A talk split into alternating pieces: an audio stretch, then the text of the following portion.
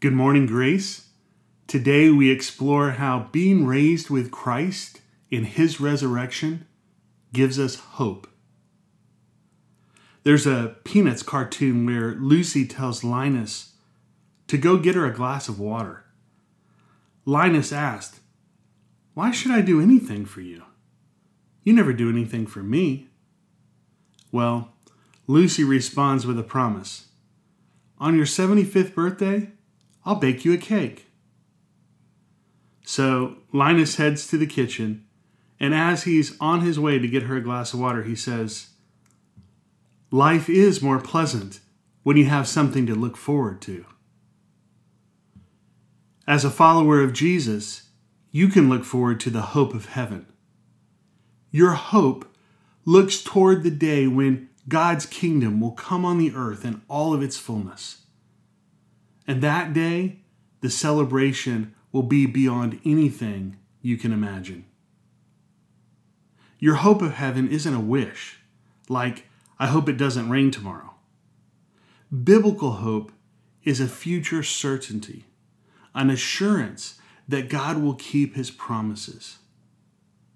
You can hope for the time when you will be with God and all of your troubles and all of your struggles will be gone forever.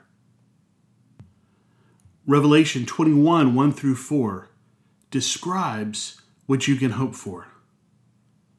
"Then I saw a new heaven and a new earth, for the old heaven and the old earth had disappeared, and the sea was also gone.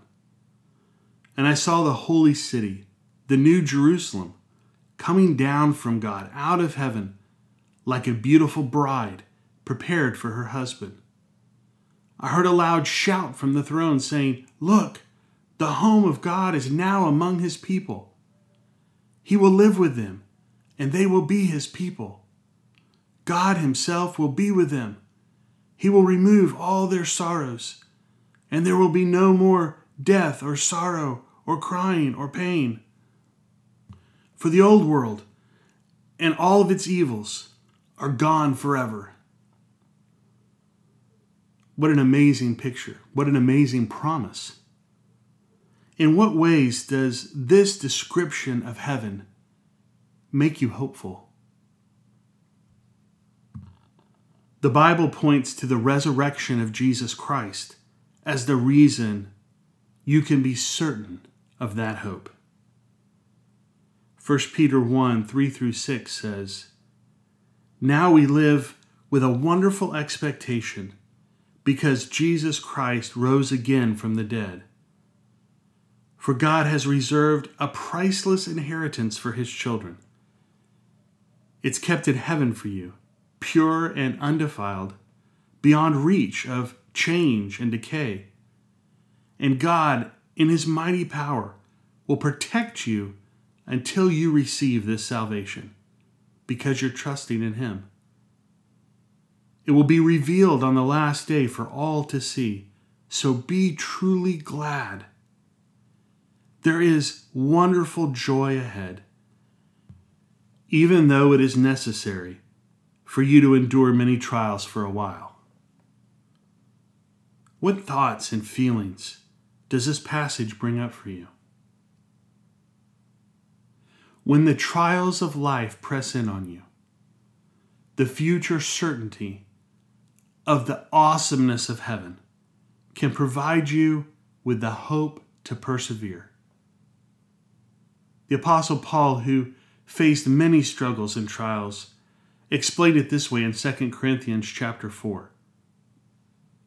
"That is why we never give up. Though our bodies are dying, our spirits are being renewed every day. For our present troubles are quite small and won't last very long. Yet they produce for us an immeasurably great glory that will last forever. So we don't look at the troubles we can see right now. Rather, we look forward to what we have not yet seen. For the troubles we see will soon be over, but the joys to come will last forever." How does this hope help you in a specific struggle or trial that you're facing right now? Today I want to invite you to join me in reading Revelation twenty-one, one through seven a couple of times. Slowly, meditatively, imagining ourselves experiencing this scene, this promise. Watch as the new heaven and the new earth are created and the new Jerusalem descends from heaven. What thoughts and feelings do you have as you hear the pronouncement from the throne? What's your response to knowing that you'll inherit all this? I want to encourage you to write a prayer to God and thank Him for the hope you have in Christ. And then I want to encourage you to email that prayer to someone who God puts on your heart. When a struggle with sin or a difficult experience comes your way, call to mind the hope that you have in God and draw on that hope to help you press on through difficult trials. Grace family, be on guard. Stand firm in the faith. Be courageous. Be strong. And do everything with love.